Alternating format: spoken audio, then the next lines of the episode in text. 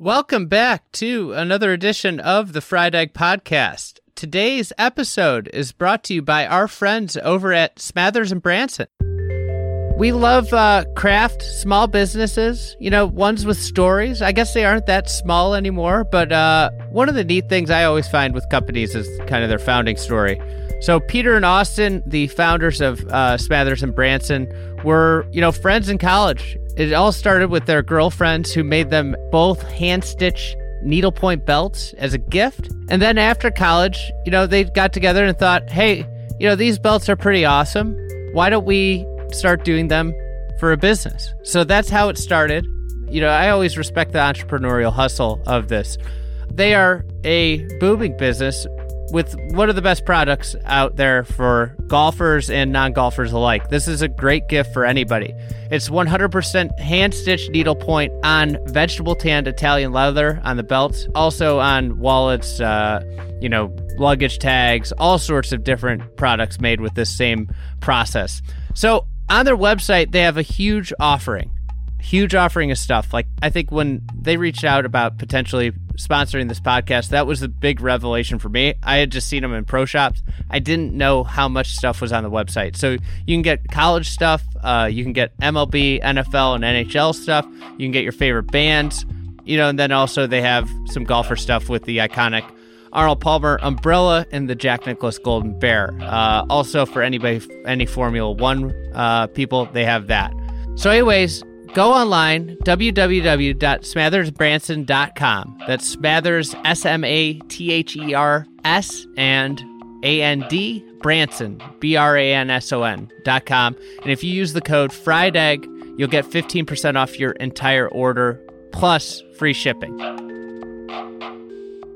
All right, the U.S. Open is upon us. It's here. Another major. I mean, it's going to have a tough time living up to last major with Phil winning at 50 at Kiawah. That was, you know, sensational major championship. But the U.S. Open, the uh, Sturgis Test in golf is going to be played. Uh, it will be at Torrey Pines this week.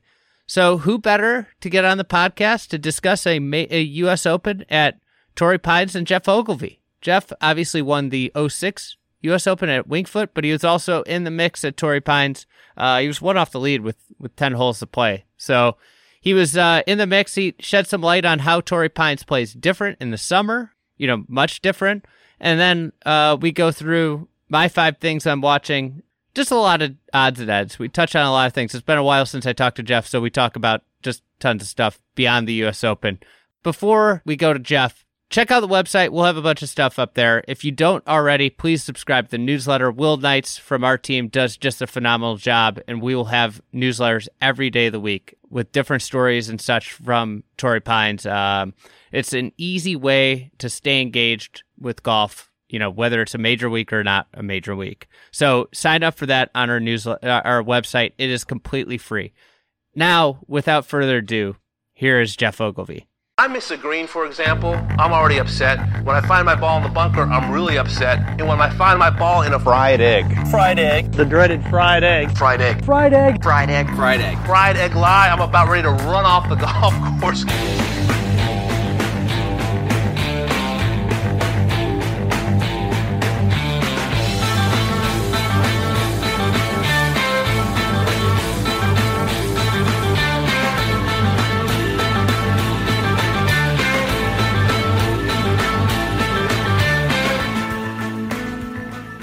The Torrey Pines defender. the ultimate Torrey Pines. You you love it. Obviously, you played great in 08, but why why is it a great, as you've said, an awesome U.S. Open venue? Well, I never loved it in January or February when we played the Buick or what is it now, the Farmers. I disliked it a lot. I mean, you play the whole West Coast and the desert courses I love. Like the Hope was always a good warm up tournament. Phoenix is a great tournament. What else is there? You got we used Pebble, to have Tucson. You we used got to have Riv- Tucson. Riviera. Yeah, and the California ones. I always I love Pebble for what it is, but it's a frustrating tournament because of the greens. Um, if you're really trying to get into form for the start of the year, Riviera is brilliant because it's Riviera. But was just such a long slog. You'd play Phoenix and you'd be in like 85 degrees and it'd be sunny and you'd be hitting the ball 320, and then you get to Torrey and you drive and go 240 up the first. It goes so short and it's so long, and you're just for hitting out of this dewy, wet, rough all week. And I just, I found it brutal. And then so I wasn't looking forward to 2008 at all. And then when we got there, it might be my favourite US Open that I ever played, to be fair, outside of Winged Foot maybe. It helped that Tiger won and it helped that I kind of played well, but it all of a sudden, like there was a bit of a bounce on the course and the Kikuyu gets in the rough, so the ball doesn't go all the way to the bottom. It sort of, you could get lucky in the rough and it could kind of hover because it's such a thick grass, you know? And I don't know, I just found it like if, if you had the recovery skill, you could actually do it. Whereas in January, February, you just couldn't. So it was funny. It was the most surprising US Open I've ever played. Going there thinking, oh my God, this is going to be 8,000 yards of just brutal, to, ah, this was actually all right. Like it played a lot shorter um, at that time of year. Um, and I was obviously playing really well, but, and then the way it finished, I played with Rocco on Sunday and he was having the best day. I was kind of in it till after, till about nine to play and then had two or three bogeys on the back and maybe finished seventh or eighth or something, I think, in the end but I was on the Rocco bandwagon the last few holes. It was fantastic. And the Tiger hole that part, it was it was a great tournament. Yeah, we had the superintendent on, um, and he talked about how the Kikuyu in it is going to give it a little bit more unpredictable uh, nature. The rough. Would you say that's a fair a fair way to describe it? Yeah, at least last time. And I know I feel like they've been. I just read yesterday. I think they're trying to accentuate. They're trying to. They've been trying to bring out the Kikuyu, like actually have it as a feature and have less ryegrass in the rough, which is kind of the normal US Open rough, the ryegrass or the bluegrass. The Kikuyu is really different. Like it's a bit more like zoysia. It's it's awful, really, when you get you can get these really bad lies in it, and it can be so thick and it's like sort of wrist hurting rough, but it doesn't always go to the bottom. I mean, quite sometimes it can kind of hover quite up the top. So you've got these lies where the ball is sitting like a couple inches in the air, like just floating on the grass because it's such a strong grass, it's kind of like Velcro. So it's very random what you'll get. But it's a great grass when it's like short. Like it's fantastic at Riviera. It's such a great grass to play off. Like the ball just sits up and you can get a lot of spin off it. But when it gets longer, it's progressively anything from a really good lie in the rough to like the worst lie I've ever seen. So it's going to be sort of randomness does the ball fly a lot when it sits up? Like, how does it? You know, I'm I'm thinking I I'm not I'm a Midwesterner, so my grasses are are pretty just boring. They're rye and bent, you know, everywhere and bluegrass. And uh, is it more like is it like Bermuda where you get that like you get serious jumpers and then sometimes the ball just comes out dead as can be? It's not really crazy hot like Bermuda is. Like Bermuda rough is like super flyer, as you say. I wouldn't think of Kikuyu as a really sort of flyer rough, but it does sit above the level of the dirt, if you know what I mean. Like it can sit halfway down the rough because it's such a strong grass. So your real issues are hitting the ball off the middle and not hitting it high on the club face. I feel like usually you hit those ones that hit high, like the top groove, and the ball just goes mm-hmm. nowhere. Um, yeah, that really I think is more the problem because you're trying. It's sort of it's still down in the rough, but it's not all the way down. So you go down to get it, and you end up hitting it on the top of the club, and the ball goes nowhere. It's probably more the challenge, really. Like if you tee an iron up too high. Yeah, exactly. It's exactly like teeing an iron up too high. Um, and roof, you're almost roofing it. Yeah, it's a, it's a brutal grass, but it's I don't know. It's interesting. It's an acquired taste. I mean, South Africa, that's all they play on, um, and in Sydney in Australia, there's actually a lot of Kikuyu grass, and then obviously Riviera and some California stuff. So it's quite unique. I think it might be an African grass. I'm not sure, but um, it's very hardy and it's very st- tough, but it's it's uh tricky when it gets long. Uh, speaking of 08, right? You're you're one back. You're really in it at like on the eighth hole, ninth hole on Sunday. You're one back of of Westy, who is always the lost story of this of this championship. He's the one that kind of gave it all away. Um, yeah. That led to the epic Tiger Rocco story. But um, you know, what's the difference having most people not been there? Like you're in like a really similar position to 06. And what's the difference between the back nine and 08 versus 06? Like, is it how narrow is that line between you winning and you finishing seventh, like when you're in the mix on a back nine like that in a major? pretty narrow. I mean, I felt really good about it. I felt probably more comfortable there because it's two. I'd won two years ago. I was probably playing better.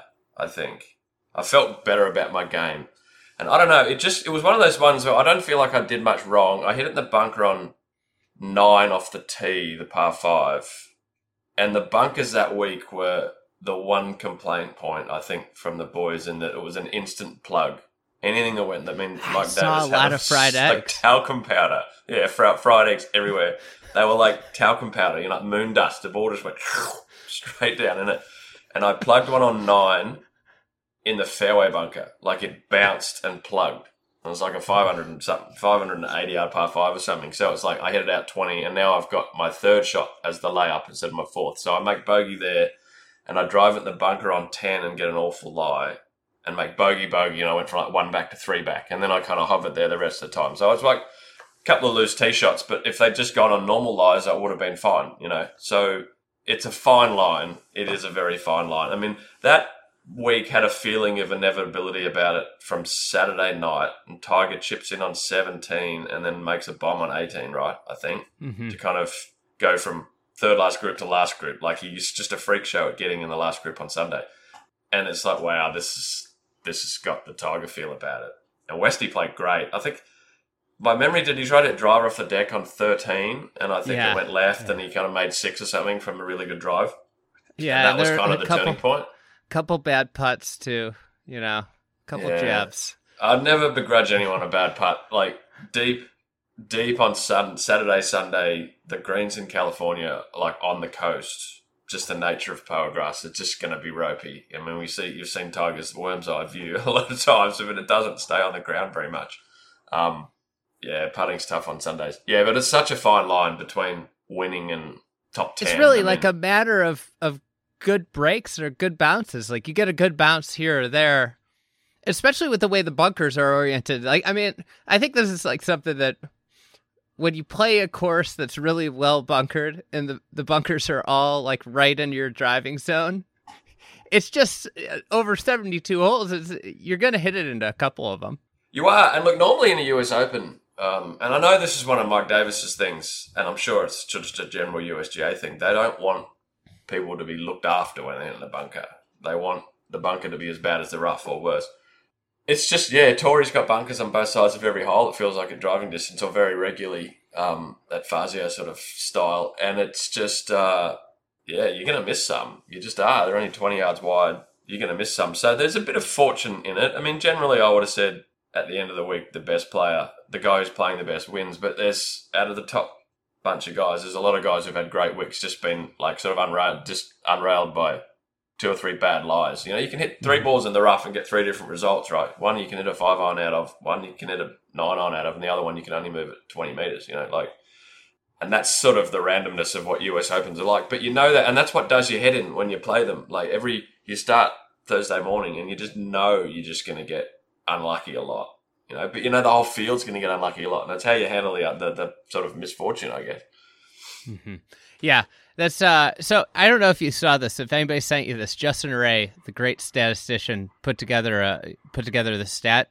Uh, entering the 2008 U.S. Open at Torrey, there there uh, here were the best scores to par in majors by players with 50 plus rounds played since 1997. So there are 111 players in this group. Tiger is negative minus 125. Ernie's plus 73, Phil's plus 74, and there you are, plus 77. Next closest player is Nick O'Hern at plus 102. Oh well. Oh, Pretty good group. Yeah. It's funny, that Torrey Open, I shot like one or two under, I think, in the first round on Thursday. And Doug Ferguson was very excited running up to me. He says, Did you know that's the first time you've ever broken par in a, in a round in a US Open? You're the first you, you're the first US Open champion who ever won US Open, never having a round under par in the US Open. but I, I didn't even know that. And then he tell, he was very excited on that. That's a Thursday, wild yeah. stat. Isn't it? That's crazy stat, yeah. yeah, Trevino was like the first guy to win one with four rounds under par at uh, when he won at uh, at, at Balt- or Oak Hill. Really? Wow. Yeah, I'm not surprised. I mean, it's just impossible to shoot under par there. Yeah, it was a funny stat though. Yeah. Yeah, I played the. I, I used to love the. US I just loved the toughness of it. It's just such a I don't know. It just some people, yeah, I kind of got off on the how do I make par on this hole? Just find a way, you know. Like it's just there's something about it. And if you get in that right headspace, that's when you do well in US Opens. There was plenty of US Opens later on that I wasn't in that headspace, and it wasn't quite as much fun. But um, there's something about that beating the impossible, you know, that's really satisfying. You know, it's interesting uh, how there are just certain players that are like major players, right?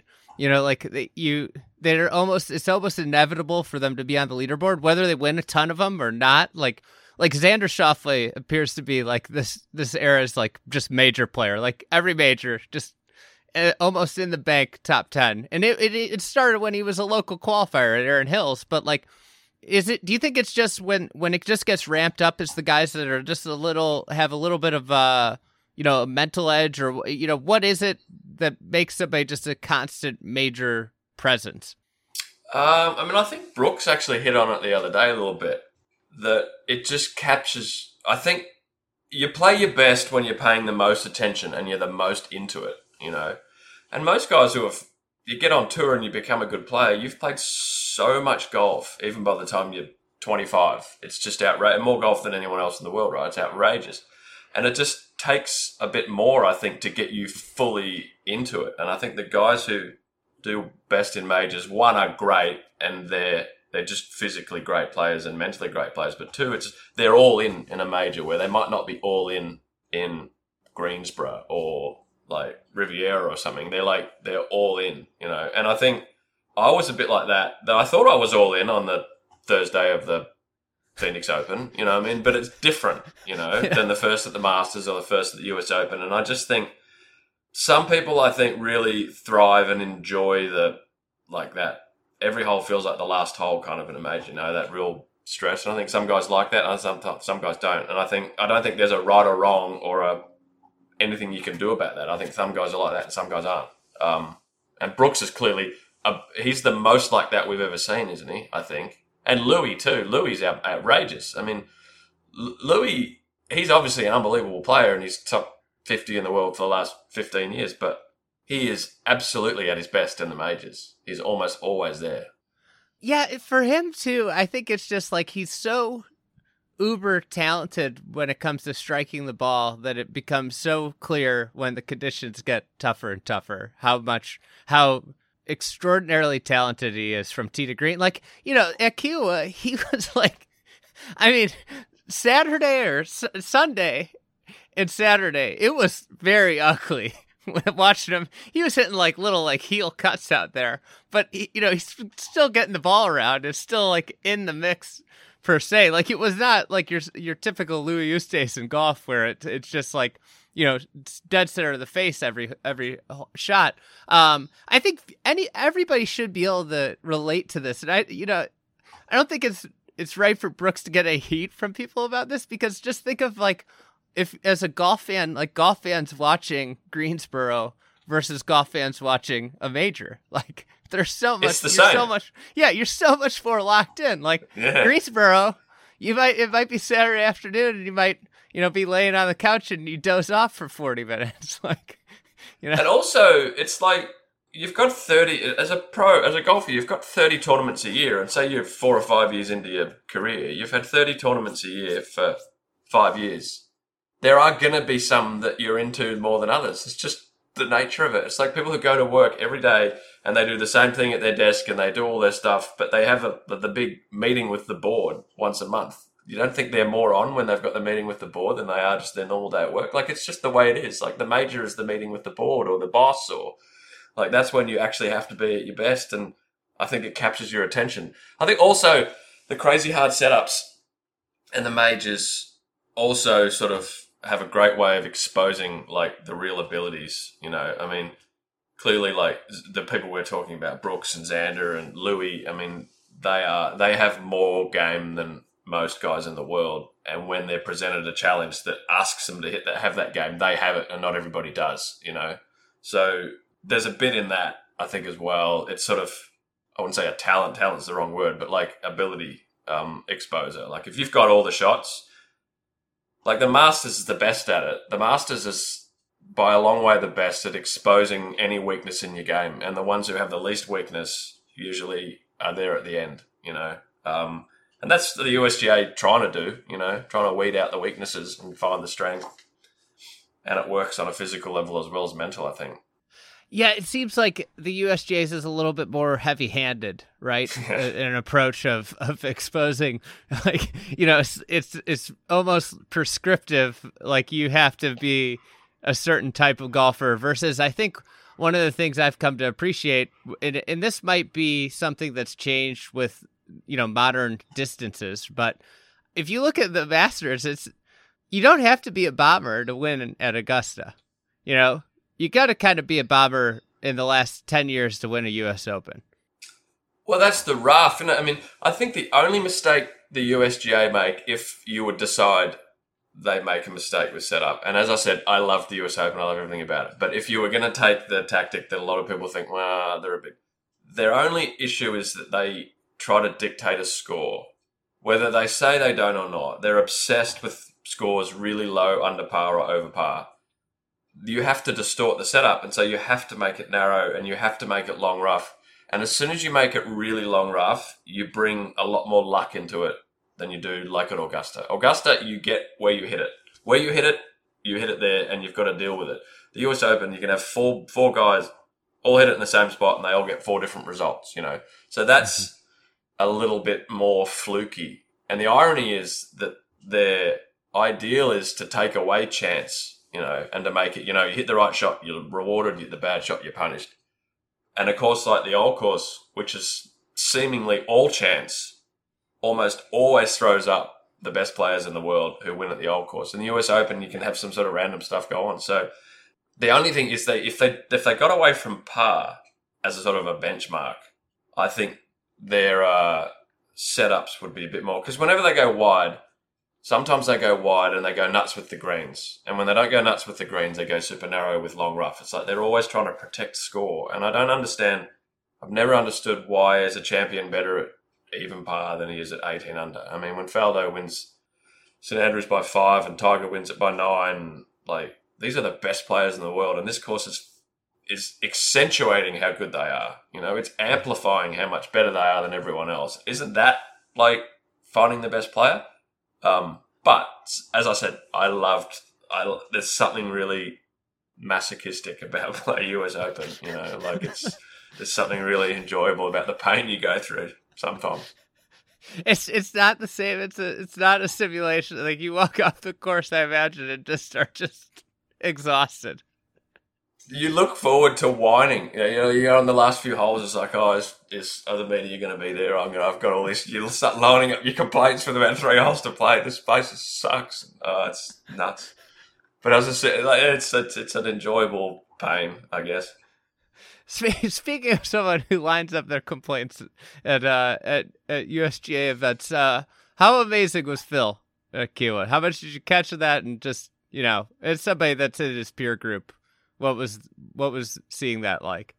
Yeah, it was nuts. That was unbelievable. I mean, uh, completely unpredictable. I mean, he's gone out of his way his whole career. It feels like to show people he can do stuff that no one else can do. You know, and he's still doing it. Like it's crazy, and he's done it in a completely unpredictable way. You know, like I think it goes all the way back to when he sort of got that arthritis. Um, yeah thing, don't you think? And then he started really paying attention to food, and he always takes it. If he gets into a subject, he seems to take a deep dive, and he took a real deep dive into the physical side, and then obviously the mental side, and loves the Twitter and Instagram sort of showing off. And I don't know, he's just had a like a it's it's like he was made for this era, you know, of the way everyone is, you know, and he's thriving, and I just think he really loves he loves a challenge and he's always been amazing at like sort of doing what he says he's going to do. You know, it was just incredible. I never saw it happen. But then after Saturday, when he was uh, going out in the last round, I thought I actually thought he was going to win just because he's always been impressive. Even the last three or four times he played with Tiger on Sundays, he beat him. You know, like he's all when he gets up for something, he's up for something. Like he's nuts. It was unbelievable. It's one of the coolest things I've ever seen. It was. I I was out there watching, and it was really a couple things that were the big takeaways was it, I'd never seen somebody that it, it seemingly was he was running a game on Brooks in the final group. Like the the pace of, uh, the, at which he was playing was just beyond slow, you know, and he would be yucking it up with the fans, and Brooks would be in the fairway, like throwing his hands up, you know, and he just it it, it I it kind of made me feel like he was like in a money game, you know, and he was just doing what he he he was doing. And then the other thing that that stood out was I felt like the wind just really helped him because he was he was the guy that had every single shot in the bag, like hitting that punch seven iron on on ten was like a you know I think a huge moment in, because Brooks hits this his fade that kind of gets caught up in the wind and it, it takes it out of it. He ends up 20 yards short. Phil hits from a similar position, just this like penetrating punch draw seven iron. And, it, and he hits it 10 feet, makes birdie. And it was just, I thought him having every shot in the bag was just so monumental from a shape standpoint because of the wind. Yeah, absolutely. Yeah, he's just he's just got, he's always. Uh, I wouldn't be surprised if, like you said, he was getting under Brooks' skin. That part of he, he's his whole mo is getting under people's skin. You know, like when he walks in the locker room or he like he's on the range, especially in a money game. Like it's you cannot get him to close his mouth in a money game. It's unbelievable. Um, never stops chirping ever. Well, that's so, what Trevino like, did too. They say. I mean, they were same, like Trevino yeah. just followed people around and talked to him the whole round he just loved it, and he's just he's always challenging you. Like you can't do this, you can't do that. I'm going to do this, I'm going to do that. You can't hit it like I can, and all that. So he just that environment. He's just made for that environment, and as you said, physically, like his the only weakness I think he's ever had is probably the really long stuff, and it can get a bit wild, you know, with the driver and stuff. But his iron play is as good as anyone's I've ever seen. Like it's outrageous how good he hits iron shots. Um, and you should see him, as I said, in money games and stuff. He's come out to Scottsdale a ton of times and he'd play with all of us. It's days he'd 9, 10, 11 under par, just let hitting, hitting the pin with a five on and stuff. I mean, he's nuts good with his irons. Crazy. And experience, I think, as much as, I mean, Brooks has got all the shots too, but like that experience, even though Brooks is experienced, Phil's 20 years more experienced. You know, you just can't beat experience in the last nine holes of a major. You just can't. We just don't, we're just not very used to seeing 50 year olds who can hit at 330, you know. Normally they're sort of done by then, you know, but he's still playing like 30 year 30 year old golf when he's 50. It's nuts. Yeah.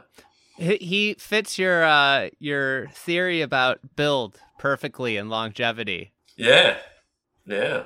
Cuz that swing is still it's unbelievable how long it still is, you know? Like I mean, I can't swing like I swung at 23. Like I don't have, it's like and the fact that he's 50 and still getting it into the positions he's getting into is just unbelievable. Yeah, I mean, he's an unbelievable athlete. Like he's, uh, I mean, he talks a big game, but he actually really is a. a I mean, he's always he'll if you've got to wait, he sits on the tee like all cross-legged like a yogi, and like he looks really comfortable that way, and he's always stretching and like he's hyper flexible, which is clearly showing to be an advantage when you're 50. You know, maybe you and I should start stretching a bit more. You know, you know the thing about stretching. Somebody explained studying to me like this, and it it like when you think about studying, it's like the easiest thing in the world. It's you all they're asking you to do is sit in a chair and read, right? Like that's studying. Mm-hmm. And stretching is so similar. It's like all they're asking you to do is sit on the floor and and stretch but yeah. it's make it's so difficult to do. I don't understand. It's just some people got it and some people don't. I don't have. I think it's a, I think it's a habit. I think when we were young and I was frothing on golf and everything. I mean, I'm like just no stone unturned headspace. You know, when you're in that golf headspace, I would watch TV and just stretch. You know, and I'd look for bits of carpet. Oh, that looks like a good spot. I'll go there. I haven't done that for ages. Like when then later on you get into the I stretch when I go to the gym, and so when you go to the gym you stretch or a little bit. But I used to just stretch when I saw a bit of carpet. Like you'd be in the airport at the gate and I'd be stretching on the ground, you know. And I think if you can develop, it's just it's a good habit to develop, I guess. I'm gonna try try and start the habit tonight. But it makes you feel good. You do feel better. It's, like it's unbelievable. I yeah, I went on a, a gym tear like last year or before the before COVID, and I just from stretching before and after in the gym, like all of a sudden I had so much more flexibility. Life was so much easier. Yeah, you can tell. I, I just remember, like later in my career, I was always good at warming up on tour and having a good stretch. But it's you'd go, I'd go, I'd go home and I'd just go out for a hit at Whisper Rock or something, and just Rolls Royce it straight to the first tee, and you're like warmed up on about the fourth, you know. Whereas like the full tour warm up, like your first sandwich feels like fluid and oily, and you could hit a five iron straight away. Like it's. uh it's very. I think it's. I don't know how important it is long term. It seems like it's really important, but it definitely makes a difference. Like on that day. All right, let's get into uh, this year's U.S. Open. I put together five things, and I'm curious your thoughts on these five things. Okay. Does any non-bomber have a chance at Torrey this year? Uh, you would think no, but Rocco made the playoff last time, so I would say yes. Don't ask me for which one. What what did Rocco What did Rocco do so well that week as a non-bomber? I can't remember, but I think he was obviously hitting a lot of fairways. He can't. A non-bomber has to hit it straight. That's the only way. I mean, and I feel like I see the forecast is kind of warm. That's going to help the non-bombers because if it was one of those chilly, sort of foggy, Torrey weeks, that just makes it play so much longer again. Um, if the sun's out and it's warm, like a Cam Smith or something, who's pulling long enough, he hits at 300 yards, but he wouldn't be in the bomber category. Someone like him, they're just going to have to hit more fairways, you know. Short game too, probably right, scrambling. Yeah, because you're going to be coming into holes like 12. I mean, people who haven't been to Torrey and like play 12 from the tee we play from. I mean, it is like, oh, it's just outrageous. Um, 500 yards straight towards the ocean on fairways that the ball doesn't run. And it's like driver head cover. It's like a hybrid or a three wood or something for some players in the field, probably second shot. And then Brooks is hitting a seven on in. So there's a massive difference. You're going to miss greens with such long shots, you know, and they'll be firm and they're tricky around the greens a little bit, Torrey. They're hard to read. Like any golf course next to the ocean often has, like, there's a draw towards the ocean that doesn't make sense sometimes. Um, how, how does it work with the books? Does the does it, you know does that help or does it almost make you more confused then? I don't know. I, I always got confused by the books, so I never used them. But um, they're very good. I don't know. I, am I'm, I'm not up with the latest. I know when they changed the rules of the books, the books changed a little bit and they got a bit more chilled out. But um, a non-bomber can definitely win there or contend there or win, but it's a harder week for them to do it. You know, you you can't get away with as much if you're that much further back. I feel like Bryson last year at Winged Foot really, you know, this isn't a situation like you talked about before Bethpage. I mean, you called it, you're like, nobody that doesn't hit it really far has a chance. So this is different than Bethpage. Definitely, yeah. I mean, Bethpage is absolutely 100%. It's Brooks and Dustin and Rory, and that's it. You know, like, that's just the only way. Because it's all carry onto the green at Bethpage. If you drive it in the rough, you cannot run it under the green. You just can't. They're all surrounded by rough and grey. Whereas Torrey, you can run it under the green, so you've got some chance from further back, but uh, less chance, but doable. I mean, there's a lot of great play. Look, there's no real short hitters anymore, is there? I mean, a short hitter's sitting at 300 yards now. I mean, Brian Brian Gay's out there, you know. Yeah, it's gonna be a tough week for Brian. I mean, it's and Zach Johnson and guys. It's a tough week for guys who are actually the, the, the short hitters, but um, still doable. I mean, Ben Crane won at Torrey in the Farmers, which is nuts at that time of year. You know what I mean? Which is a really impressive effort at that time of year. You know what I mean? Because it's normally Bubba, Jason Day, Leishman, Jon Rahm, Tiger Woods. I mean, these guys like to smash it. You know, always, always. The summer helps shorter hitters. So, because like that's what everybody's saying is like it's so skewed to bombers uh, at the farmers, but in a way, summer should help shorter hitters a little bit because the ball doesn't go a little bit further for them. Yeah, and you can roll it up there. And as I said, the kikuyu grass is a adds an element of maybe the rough isn't all about like power out of the rough. It's like skill, you know, because as I said, it sits at various heights and there'll be some really thick ones that are all about power, but there'll be some other ones that's all about sort of understanding lies and skill and stuff. So I, I mean, I don't know. Yes, doesn't have to be a bomber. Probably will be though. Now for a quick word from our sponsor, Smathers and Branson. So we talked about the founding story. We talked about all their great different products. One of the neat products that they have that's a little personal touch.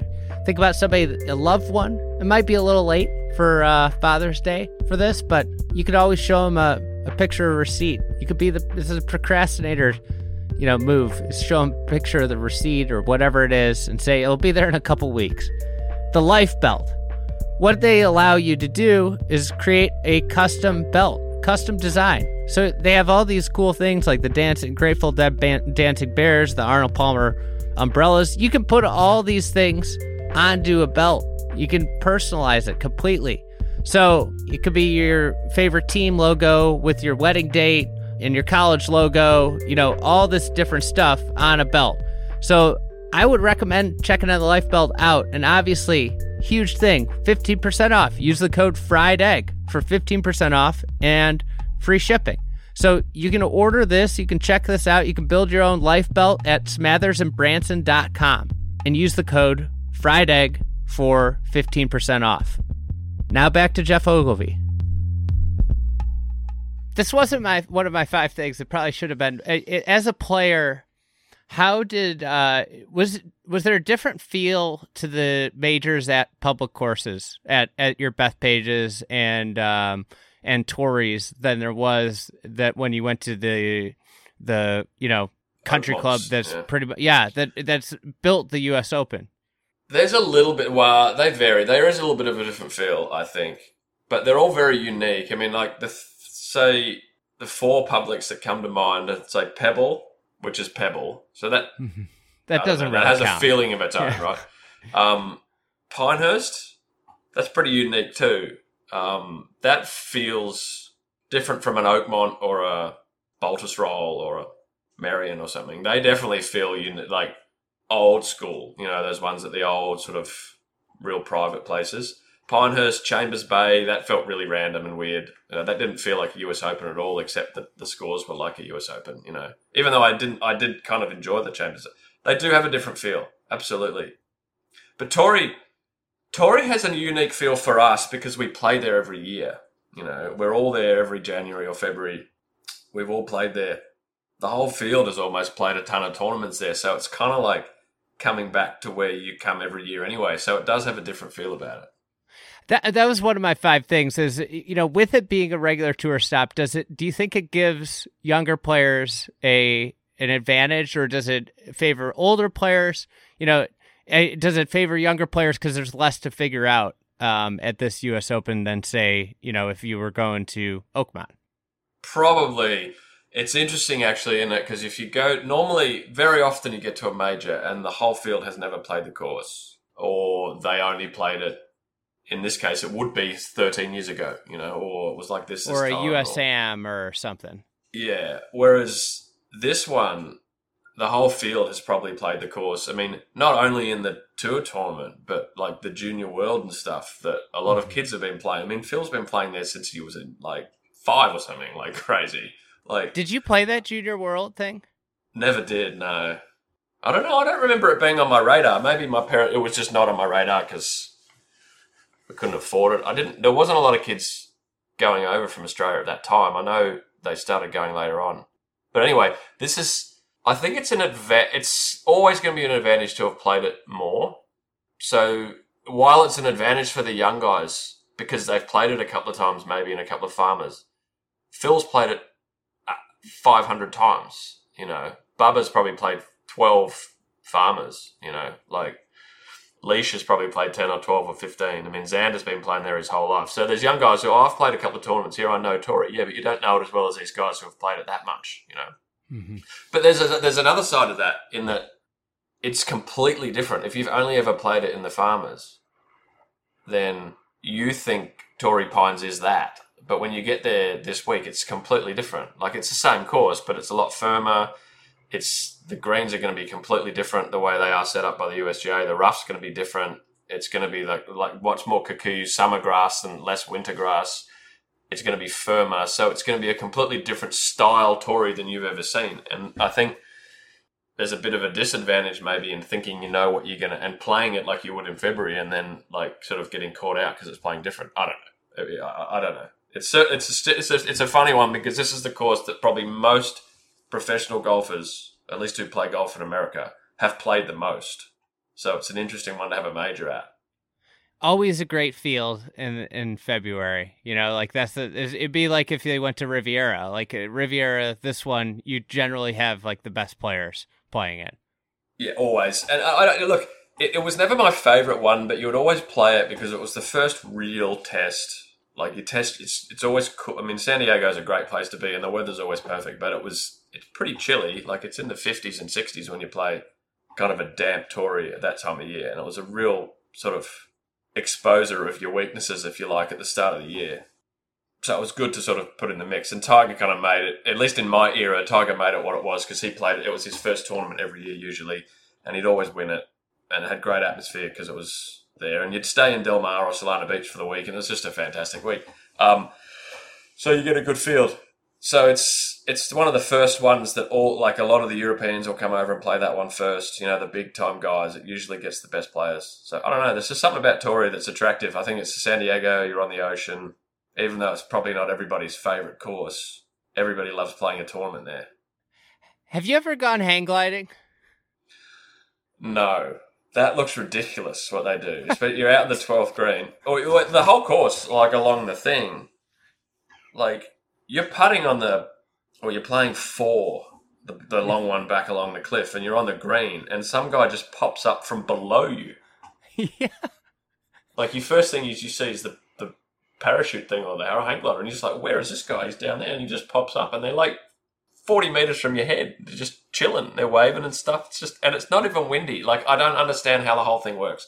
Like, it's no chance I'm jumping off that cliff. I don't know how it works. The first time, how do they do it the first time? It's like, mate, just put this thing on your back and run, and you'll be fine. Don't worry about it. Like, who's doing that? Like, that's what I was wondering about when I was out there last time. I was playing with uh, a, a, a guy that's on the rules committee of the USGA, and I told him, listen, you got to be careful about these hang gliders. I think they could really impact the championship. I mean, they're like fly, they're buzzing the tower when you're on four.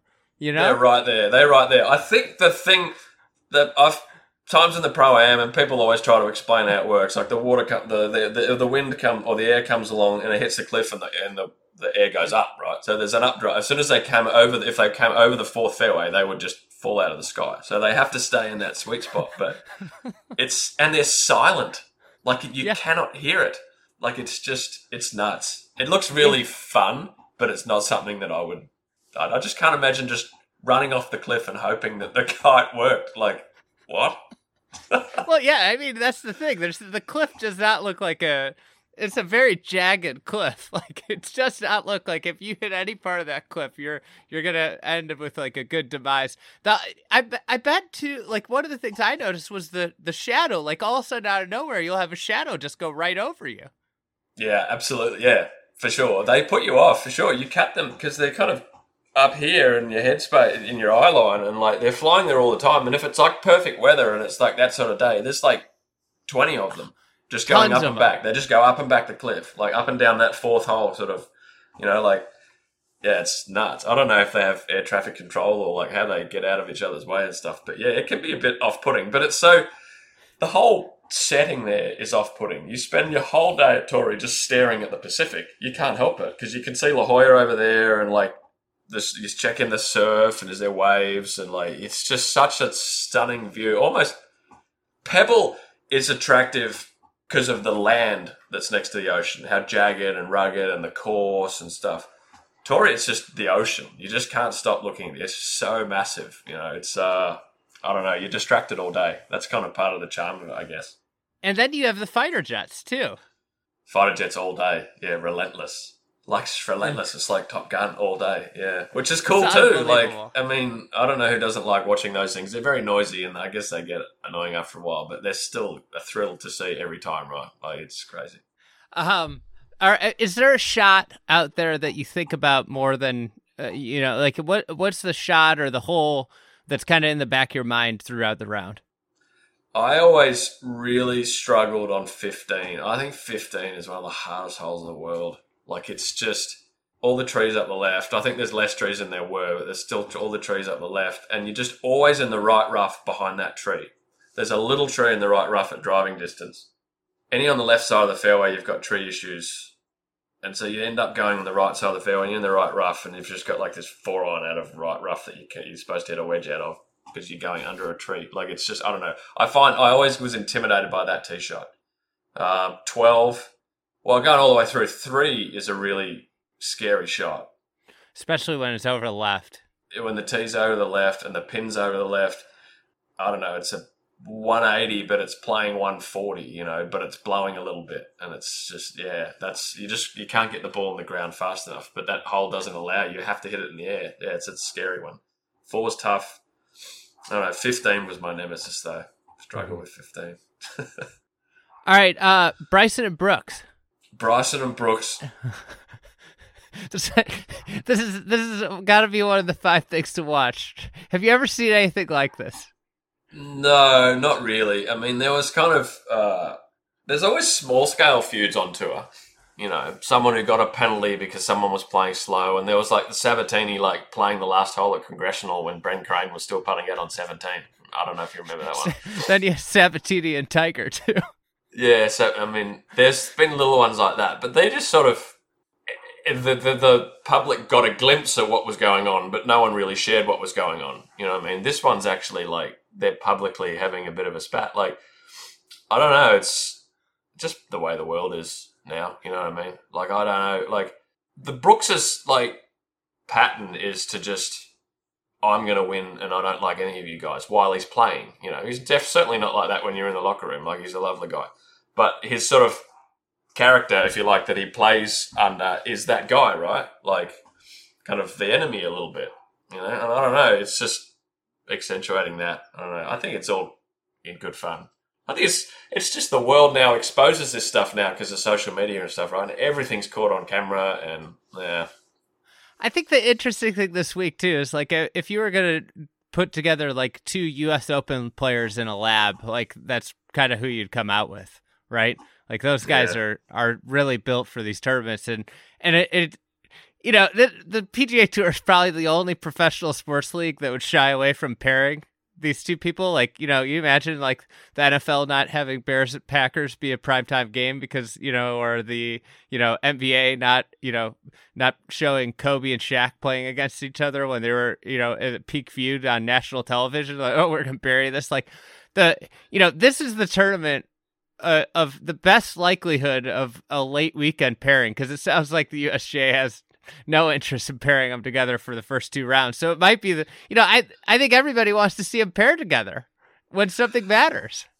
Yeah, yeah, it'd be great on the weekend. I think it would be doing a disservice to the rest of the players in the field on Thursday and Friday. Because can you? I mean, the way crowds are now, crowds are a little bit more vocal than they used to be. You know, um, Social media, I think, r- uh, drives that. it's changed. I, I'm sure. I mean, the, the, in my in my era, the Phoenix Open changed from a cheerful, loving loving a day at the golf to like I'm going there to yell and cuss at golfers. You know, it's just it changed, and which is fine. But can you imagine what the fans would be like if Bryce? I mean, it would just be relentless all day, and there'd be other groups around having to hear it and listen to it, and it would be just a, it'd become a bit of a sideshow. And I think golf needs to be the center of things. I think Brooks and Bryson would handle it fine. I think they'd be all business, and that's just what you do, you know. But I think the fans would potentially, uh, it would be too good an opportunity for them to open their mouths. But it would be brilliant on Saturday or Sunday, wouldn't it be fantastic? What do you think about the PIP, the Player Impact Program? Uh, We haven't even talked since this has been instituted. Uh, I don't know. It. I started my golf career thinking that it was all about merit. Whoever plays the best should get the most rewards. This is a contest after all, you know. And by the end of it, my thoughts had sort of changed a bit, and I think entertainment is a big part of this. I mean, we get paid obnoxious amounts of money to hit golf shots around. I mean, I think it's should be mostly meritocracy, but I, I, I think there are certainly players who bring more people to golf tournaments, which make us play for more money, which helps everybody by having an entertainment side, not just purely being great at golf, you know. And I think if more people watch golf, like Brooks said, like on their little spat, I don't know if that's actually true if more people are watching golf, but if it is true, then it's good for it, right? So, but paying people for that, I don't disagree with the idea of it. Like, who's bringing eyes onto the sport more, you know? But you know how are they deciding it? Like how do you how do you like sit around in a room and decide who you want to pay that? It just seems a little bit like rich people paying rich people in, in the way that it's going to be done. But uh, the idea of it, I don't mind. Is that I- sitting on the fence well enough? No, I think that's good. I think uh, the I one of the things I think about it is that I think it's going to go under more iterations and revisions than the FedEx Cup did through the first like six years. I mean, every year this thing's going to be it's going to be a moving target. You know what how they how they reward and who they pay because and and then it's like what's a positive versus a negative social reaction? Like was that Brooks Bryson thing that like that what's crazy is I looked up the the views for the Masters tweeted out like you know right after Tiger won in 2019 the video of him like putting out hugging Sam like I mean you're talking all time iconic sports moment. And that had 3 million views from 2 years ago. And then you look at the Brooks Bryson thing it racked up like 8 or 9 million views in 24 hours before it was scrubbed from the internet you know? Like it's like is that is that a negative or a positive you know interaction per their whole thing you know well, that's it. They're only going to go, from my feeling, Ponte Vedra's only going to go for positive stuff, right? But the positive stuff seemingly isn't going to have the impact that the negative stuff does, right? So I, I, I don't know. Like I don't know how you decide who gets it. I think clearly there are people who are bringing forty million dollars worth of value or more with their social. You know what I mean? Like clearly, if you add it all up, if you add it all up, that's just a percentage of what is being brought into the umbrella of the tour. Really, if you add everything up, but yeah, you conditioning how you you can bring popularity in with this, but only this way. You know, Bryson and Brooks are really are bringing eyes to golf, but it won't be in the way that they want them to be doing it. But uh, do you do you take that into account? I don't know. that's a, i think one of the things too is like with the way golf set up um, if you compare it to any other major sports league the highest the best players are underpaid drastically underpaid and the the number say 75 to 125 is drastically overpaid compared to the you know guys that are filling out benches places on other sports teams right? So i think like it's perfectly justified to figure out a way to pay your best players and the people that drive you know the most to your organization's value more money when that's the case right And it is just a matter of figuring out how the best way to do it is so i i'm like in the camp of like these guys should be making more money but it's just figuring out how they should make more money Yeah, it seems a bit sort of random or grey. It's a grey area. It's a how you do that. Yeah, I don't know. Um, but you're right. The golf is very democratic in that how sort of it spreads the wealth, you know. But saying that, it's a sport. I don't know. I'm sure it's probably the same in every other sport, but golf just seems to be that the 500th best golfer in the world is really not that far away from being top 10. You know, like he's And- really, really, really good. So it's nice to look after guys who are like that good. You know, I don't know if every other sport's Well, the same. It probably is, but I think my my buddy is ranked like 468. He's on the Corn Ferry tour, and he makes no money whatsoever. nothing. Yeah. he loses money most years. And it's nuts how good he is. Probably, you know. I mean, Oh, if you're on a Corn yeah. It's crazy. You're you're beating almost everybody in the world. You know. All right, uh, last last thing here, my five things list. The quest quest for two majors. I got I got these guys listed down, and I'm curious as a one one time major winner. How much does a second major win? And I got written in here like you got your younger guys, JT, Bryson, Morikawa, Hideki, and then you got your older guys, Louis, Sergio, Scott, Rose. Those are ones that just kind of jumped to mind. Obviously, you got Gary Woodland too, but I, I just I have a hard time putting Gary. He's a great player, obviously. I don't I can't put him in the same tier as those guys. hmm Like I mean, it auto auto Hall of Fame, right? You know when you get that second major. Yeah, I mean, look, it's interesting. I mean, the first group, who are we? With JT, Colin. Bryson, You'd think all those guys probably have more in them. You know, JT and Colin, especially. I feel like Bryson. You feel like he's clearly. I mean, he could win five or ten. I mean, who knows? I mean, he's so talented and so good. But he's also a guy. It could go missing for periods just of the way he goes about it. I feel like he's going to be great or he's going to be struggling. I feel like. Is that I don't know if that's fair or not, but um, and he's got that game. He, he I mean, the way he did it at Winged Foot, like no one's going to beat that guy if he plays like that. You know. The thing that's so interesting too is like I feel like we get in this habit of being like, oh, he'll get another one or he'll get one, but we put so many guys in that bucket, and there's only four of them a year. There are four a year, and I found from in my experience, I played. There was something. There's something more. There's something easier about majors before you've won one in a way, because the there's almost like I always felt there was less pressure and less expectation before I won one. Once I won one, there was more uh, more self put on ex, ex um, expectation, and that always made it harder. I found easier in a way because you know you've done it and you know all the guys around you have haven't done it maybe and and you feel better about it but i don't know there's an element of it that you, i put more pressure on myself going into a major oh you're supposed to play well in this because you always play well in these you know like i found it a bit more difficult so i don't know did you, did you see the padraig harrington quote before the pga that was like um experience he said i think he said experience isn't all it's cracked up to be when you when you gain experience, you lose innocence. Yeah, the, yeah, I actually thought that quote was really yeah. It was thoughts that had been through my head for sure. I I mean that's like one of my favorite golf quotes I've ever heard. Well, it goes back to like your your favorite music analogies and stuff. And I mean, the first album you've had your whole you've had your whole life to write your first album. Right, the second one that's a lot harder. You know, it's the same. Like you've you've you've had this fire burning in you since you were a kid, or since whenever it lit and you win that first major. Duval is the most famous one that I can remember. Like he was on the plane on the way back, sort of nursing the claret jug on his lap, and he's like, "Is this all there is? Like, is this what I was actually dreaming about? Like, this is great, but like, felt like, almost empty."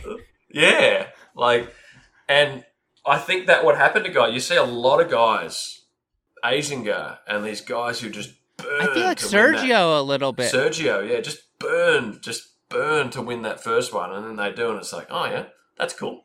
Done that now. Like, and and the fire goes out a little bit, you know.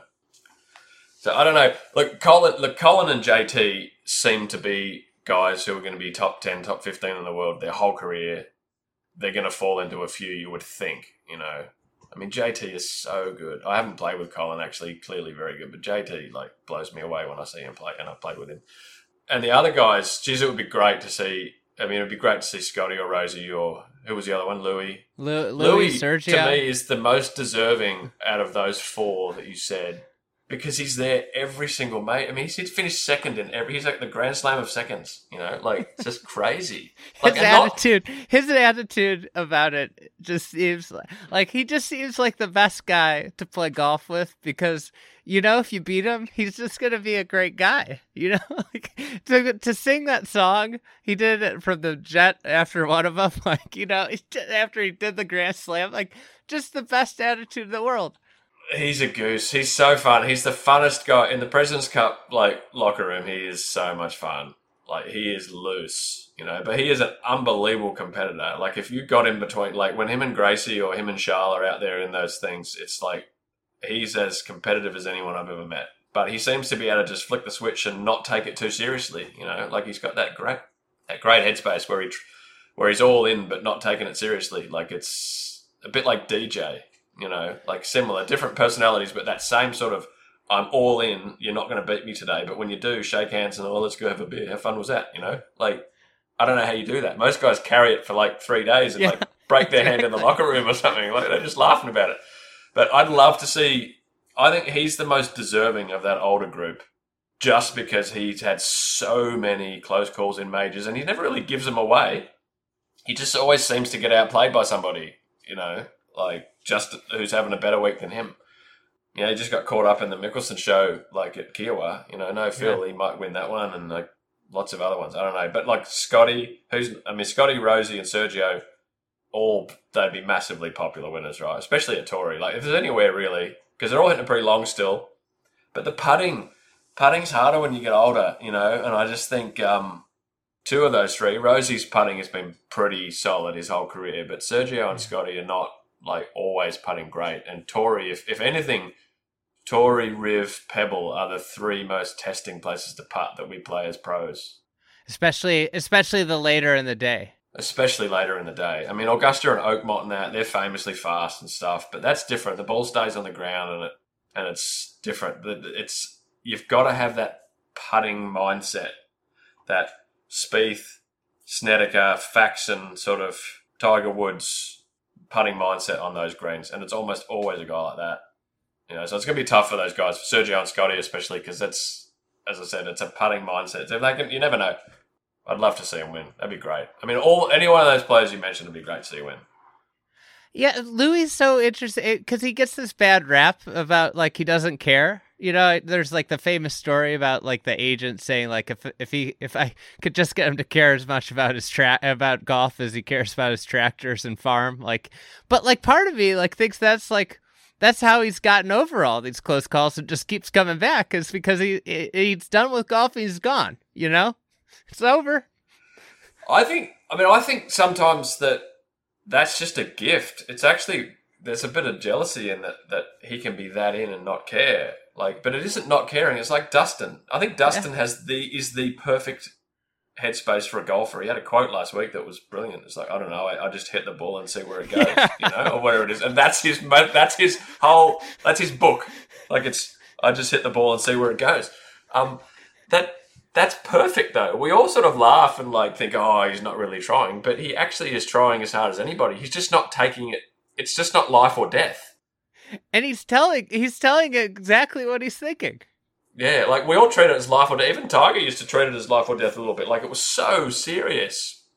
You know, it's like all the way down. And so it works, but it seems to be taxing on the headspace. DJ and Louis are like walking on air when they walk around there. And they probably have longevity because of it's just not that look it isn't life or death i'm having a great time here and i'm going to beat you but if i don't oh well i'll get you next time Nicklaus was like that jack used to be like the first guy to congratulate the guy who just beaten him you know and he'd walk off with him in arm in arm and smiling and stuff like well done mate that was fun you want to do it again next week like that's the spirit i think and those guys have got it it's a very rare attribute to be able to be like that people yeah, don't get it well, it's a beautiful thing when when it's a game that ninety nine percent of the time you fail. Like that's the thing. Yeah.